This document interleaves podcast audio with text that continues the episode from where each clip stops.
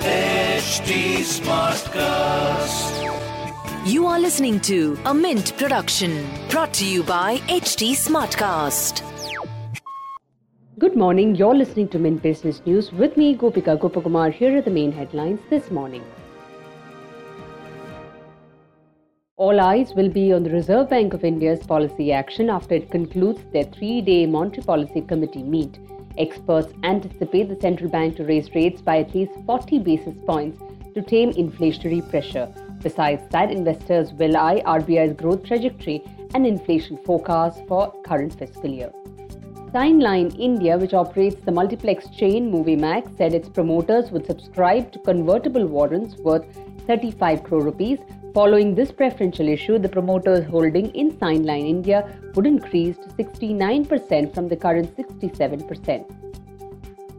Indian Hotels Companies announced the signing of a 88 rooms Vivanta Hotel in Jammu and Kashmir. Located in the heart of the city, the existing hotel will be upgraded into the Vivanta brand post renovation.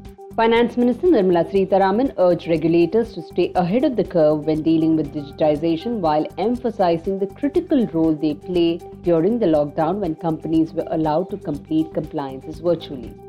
HDFC Bank hiked its marginal cost of funds based lending rate or MCLR by 35 basis points across all tenures effective June 7. The bank has hiked its MCLR by 60 basis points since the off cycle 40 basis points rate hike by the MPC in early May.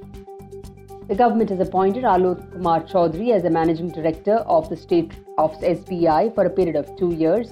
Chaudhary, who was Deputy Managing Director of Finance until this appointment, had started his career at SBI as a probationary officer. Punjab National Bank's board has approved an investment of 500 crore rupees by participating in the rights issue of PNB Housing Finance. The latter is also looking to raise 2000 crore rupees by issuing non-convertible debentures on a private placement basis. Moving on to markets, Indian markets are likely to witness a flat start in trade today. Indian investors will keep an eye on RBI's rate hike decision likely to be announced today. Wall Street stocks finished a roller coaster overnight session higher while the yen touched a fresh 20 year low against the dollar in anticipation of more US monetary tightening. Globally, Chinese trade data and Europe's first quarter GDP data will be keenly watched. That apart, oil prices remain on the boil with Brent crude hovering around $120 per barrel. In business term of the day, we look at yield curve. It's a line that plots yields of bonds having equal credit quality but different maturity dates. The slope of the yield curve gives an idea of future interest rate changes and economic activity. There are three main shapes of yield curve shapes normal, inverted, and flat. With that, it's a wrap on today's edition. Thanks for tuning in. Have a great day. See you tomorrow. Bye bye.